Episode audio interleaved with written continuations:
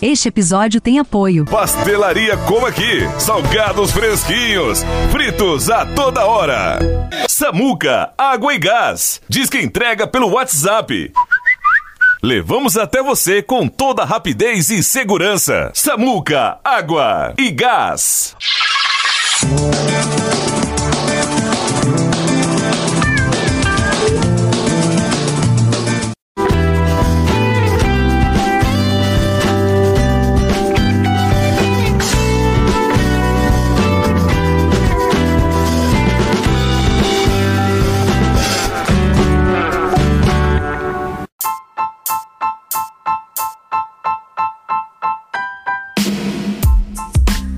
Pessoal, sejam muito bem-vindos ao Meditando nas Escrituras. Eu sou o Misael Nogueira e estamos chegando aqui para deixar mais um conteúdo para vocês.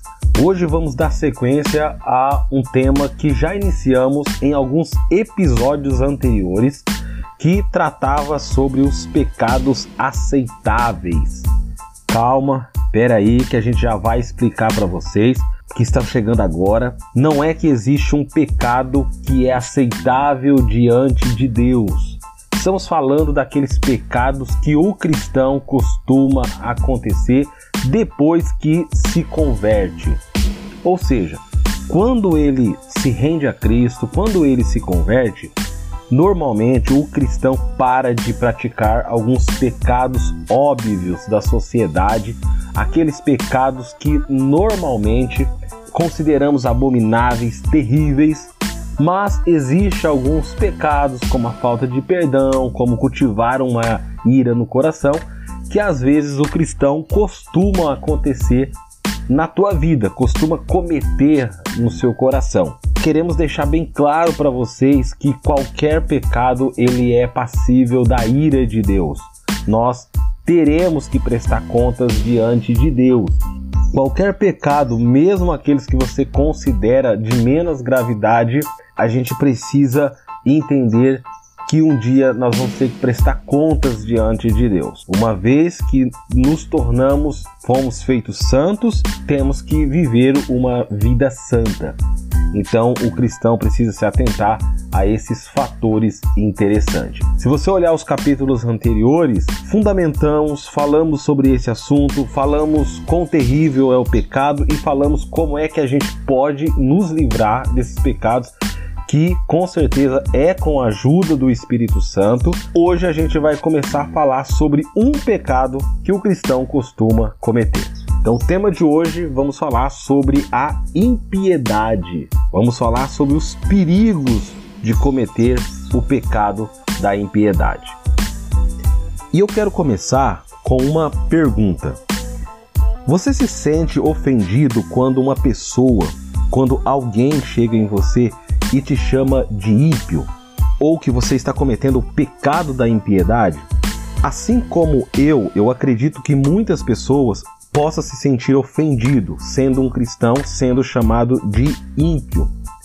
E por que que muitas vezes a gente se sente ofendido quando uma pessoa diz isso? Porque em muitos casos as pessoas estão confundindo impiedade com perversidade. A perversidade, por sua vez, se refere àqueles pecados escabrosos, aqueles pecados terríveis que acontecem diante da sociedade. Já a impiedade é um pouco diferente, porque ela se trata de atitudes que temos contra Deus. Então, basicamente, a impiedade pode ser definida como um viver sem pensar em Deus, sem pensar em sua vontade ou na glória de Deus. Ou seja, é você viver fora da dependência de Deus e não ter nenhum pensamento que ligue a isso. Deixa eu explicar um pouquinho para vocês em um texto muito conhecido. Vamos pegar o Salmo de número 1 e vamos observar o que é que ele diz para nós. Bem-aventurado o homem que não anda segundo o conselho dos ímpios, nem se detém no caminho dos pecadores, nem se assenta na roda dos escarnecedores. Antes, o seu prazer está na lei do Senhor e na sua lei medita de dia e de noite. é um salmo bastante conhecido. E o Salmo 1 e o Salmo 2 são dois salmos que direcionam todos os outros salmos. E a gente sempre precisa lembrar que os salmos ele tem essa ideia de lembrar dos decretos e dos preceitos de Deus. Então o que o Salmo 1 está fazendo aqui é dizendo que o homem que é feliz, ele tem um modo de viver. E esse modo que ele tem de viver é um modo que se baseia na lei de Deus. E ele se importa tanto com essa lei de Deus que ele medita de dia e de noite. Ele então vai dar três categorias de pessoas que esse homem ele não se assenta, ele não comunga, ele não vive dentro desse estilo de vida. E ele começa falando sobre três categorias que é o ímpio, os pecadores e os escarnecedores. Quando a gente fala de pecadores e escarnecedores, já estamos falando para aquilo que eles veio fazer. Então a gente já entende que não é algo assim tão bom dentro do significado ali da própria palavra. Só que o salmista vai colocar na primeira categoria os ímpios. E aí a gente tem que prestar atenção. Por quê? Porque às vezes as pessoas entendem que o ímpio é alguém que não conhece a Deus, alguém que não se importa com Deus, que não liga para a palavra de Deus. E muito pelo contrário. Em muitos casos, o ímpio, ele é alguém religioso, ele é alguém que está dentro de uma comunidade, ele é alguém que está, de, que está dentro de um contexto litúrgico e que muitas vezes a sua forma de agir, a sua forma de pensar, a sua forma de falar está completamente conectada com atitudes de um ímpio. Então ele acaba vivendo como um ímpio. Os seus pensamentos estão distante de Deus. As motivações das coisas que eles fazem está completamente distanciado daquilo que a palavra do Senhor descreve. Também é importante destacarmos aqui que tanto o ímpio quanto pecadores e escarnecedores que estão sendo descritos no Salmo de número 1 se refere ao povo cristão, se refere ao povo de Deus que muitas vezes foram separados por Deus, mas vivem dessa forma. Né? Pecam descaradamente, escarnecem do, das verdades de Deus e o ímpio que vive traçando os seus planos é fora dos princípios que a palavra do Senhor é, estabelece. E isso acontece de forma muito frequente na nossa vida, pois às vezes traçamos planos e não dependemos e não pensamos no que Deus pensa a respeito daquilo. Então vamos ver o que, que Tiago 4, do versículo 13 ao 15 diz: Atendei agora, vós que dizeis: Hoje ou amanhã iremos para a cidade tal, e lá passaremos um ano e negociaremos e teremos lucros.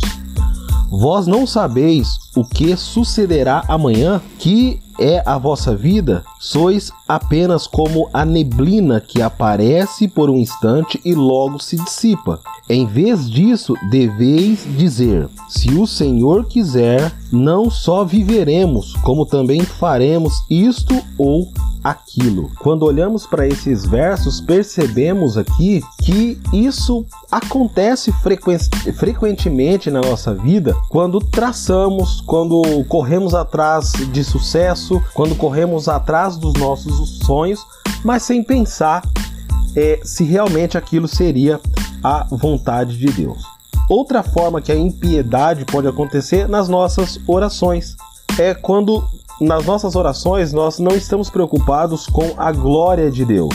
Pensamos na nossa necessidade, ao mesmo tempo acabamos achando que Deus está ali para ficar resolvendo os nossos problemas, quando na verdade na oração precisamos nos encontrar por inteiro para entender o que é que Deus quer fazer em nós e através de nós. Então a oração não é um lugar algo que a gente deve usar para resolver os nossos problemas, mas para saber o que é que o Senhor quer fazer conosco em determinadas situações que nos encontramos. Então é para saber a vontade de Deus.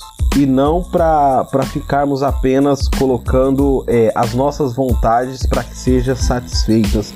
Vamos ver outra característica quando o apóstolo Paulo, no livro de Colossenses, capítulo 3, do versículo 22 ao 24, ele instrui os escravos como eles devia proceder, agir diante dos seus senhores.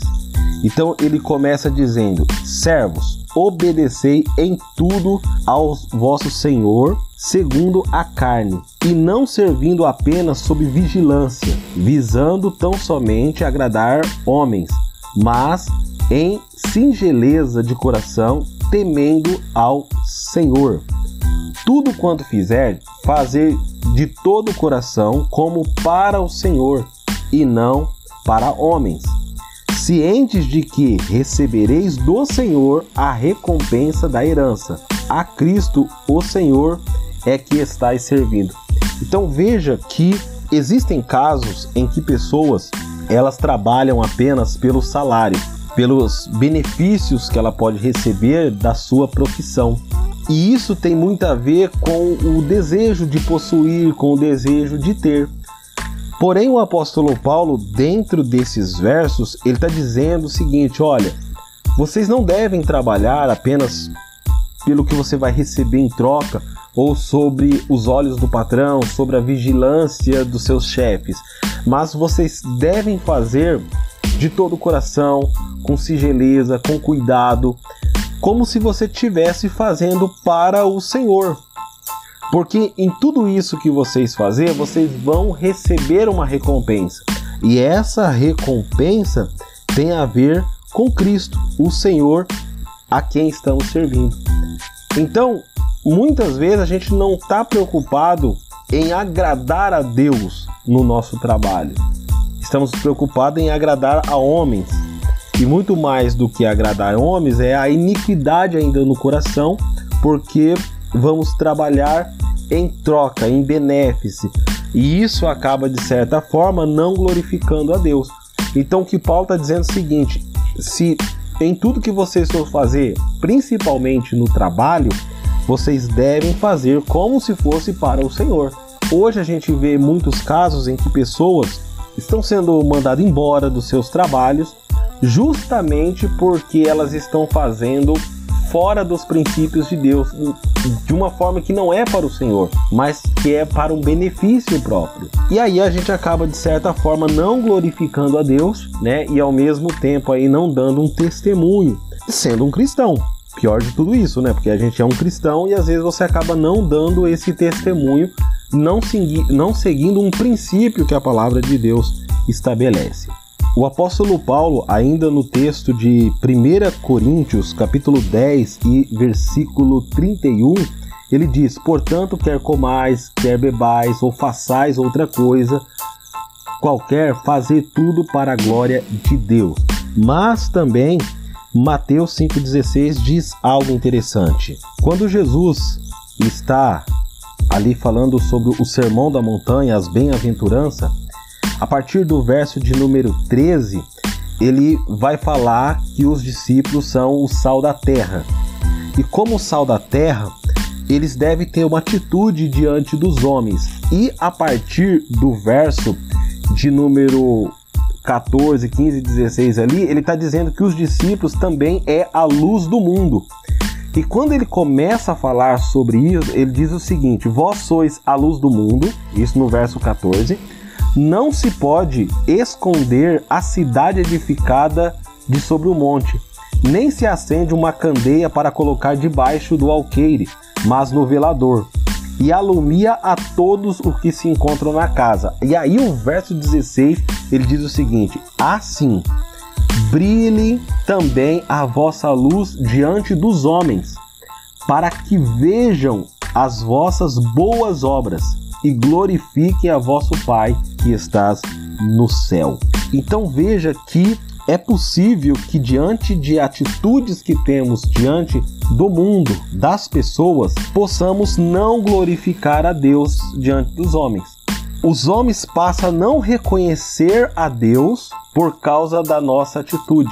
Então veja que um pensamento ímpio, uma forma de agir como ímpio, conhecendo a Deus, mas não aplicando os princípios em termos práticos da nossa vida, faz também com que Deus não seja glorificado e não seja conhecido pelo mundo por causa da nossa atitude ímpia. Olha os perigos que se a gente não se atentar aonde que podemos impactar o mundo é, com coisas negativas diante de princípios que não aplicamos na nossa vida comum do dia a dia. Quando lemos o Salmo de número 1, percebemos ali que o salmista tem uma preocupação. E a preocupação dele é meditar na palavra do Senhor de dia e de noite. Por quê? Porque ele entende que pode em algum momento do seu dia ele acabar não aplicando os princípios do Senhor para sua vida. Então, por exemplo, eu vou dar aqui um exemplo prático para gente. Você pode levantar pela manhã, fazer aquela oração. Olha que legal, você orou a Deus, agradeceu o Senhor por mais um dia de vida, tomou seu café da manhã, glórias a Deus por isso, e foi para o seu trabalho. Mas chegando no seu trabalho, de repente você na conversa com os amigos ali, naquele bate-papo com eles pela manhã, você entrou em determinados assuntos e eram assuntos que de certa forma feriam os princípios de Deus, né? Talvez falou mal de um colega, falou mal do patrão e assim por diante. Se você tivesse aplicado os princípios da palavra, você teria se desviado desse foco, você teria desviado desse caminho que não é um dos caminhos que condiz com o que Deus descreve da sua palavra. Então veja que a gente está falando que a impiedade tem a ver com pensamento, com coisas que acontecem no dia a dia que a gente vai tomando decisões. E essas decisões vão às vezes desviando do, do foco daquilo que Deus planejou para gente. Então, o salmista está com essa preocupação. Se ele meditar na palavra do Senhor de dia e de noite, ele vai manter o foco em tudo. Então, ele vai glorificar Deus nas conversas, no, no, na forma de trabalhar, com, o relacionamento do, do, da, com a família, né? Porque ele pode talvez glorificar Deus lá no trabalho, mas chegar em casa, brigar com a esposa, discutir com os filhos, é aquela confusão toda, né? Então, é sobre isso que a gente está falando. Então, Davi, por exemplo, ele no Salmo 42, do verso 1 e 2, ele demonstra uma sede, uma ansiedade de estar em Deus, de viver de Deus. Já no Salmo 27, do, do verso 4, é, ele deseja habitar na presença de Deus. Porque ele entende essa necessidade de estar em Deus, de fazer tudo para a glória de Deus. Então veja que é possível que a gente, como cristão, e essa palavra que estamos falando é para alguém que já é um cristão. É possível que você participa de alguma igreja, de alguma comunidade, mas às vezes você não está glorificando a Deus, apesar de ser um pastor, de ser um líder, né, de célula, não sei como é que funciona aí na sua comunidade. É, e você pode não estar glorificando a Deus. Então isso é uma marca de uma impiedade, de alguém que participa de tudo de um contexto religioso, mas não tem um entusiasmo, não tem uma paixão por Deus. Então, algumas perguntas você precisa fazer para você. Até que ponto você é um ímpio? E, é bem, e a gente quer deixar bem claro aqui que é possível que você, que eu e você temos um pouco de impiedade. Só não posso categorizar para você as porcentagens, mas todos nós temos um pouco da impiedade que é dia a dia a gente vai se livrando disso. Até que ponto eu sou o ímpio? Né? É, a, em quais pontos, né, em quais aspectos Deus fica fora dos meus pensamentos? Qual é a atividade que eu realizo sem a presença de Deus? Então a gente precisa entender todos esses aspectos se Deus está sendo glorificado em tudo isso, nas nossas palavras, na nossa, nas nossas formas de agir. E eu quero finalizar esse assunto aqui falando, é, citando um texto aqui de 1 Timóteo, capítulo 4, versículo 7. Mas rejeita as fábulas profanas e de velhas caducas, Exercita-te pessoalmente na piedade. Onde que exercitamos a piedade? Diante dos homens, diante das pessoas, diante da nossa família, diante dos colegas de trabalho, diante da igreja, diante dos nossos líderes e até mesmo preservando os valores bíblicos fora da presença das pessoas. Se a fidelidade ela é uma forma que honramos as pessoas na presença, a lealdade é uma forma que honramos as pessoas na ausência. Se na presença do seu patrão você age de determinada forma, cumprindo o seu trabalho, cumprindo a sua função, na ausência dele, você precisa fazer isso também da mesma forma. Porque, como o apóstolo Paulo instruiu aqueles servos, aqueles escravos, olha, não faça simplesmente o que é certo na presença ou quando estão sendo vigiados, mas quando na sua ausência você faça isso da melhor forma, como se fosse para o Senhor. Então, esse é o nosso conselho que deixamos para você, para sua família, para aquelas pessoas que te cercam. Faça sempre o seu melhor, faça como se fosse para o Senhor e exercita sempre a piedade pessoalmente. Faça isso como se fosse para o Senhor e pode ter certeza que o Senhor vai ser conhecido através da sua vida. Que Deus abençoe você e até o nosso próximo encontro.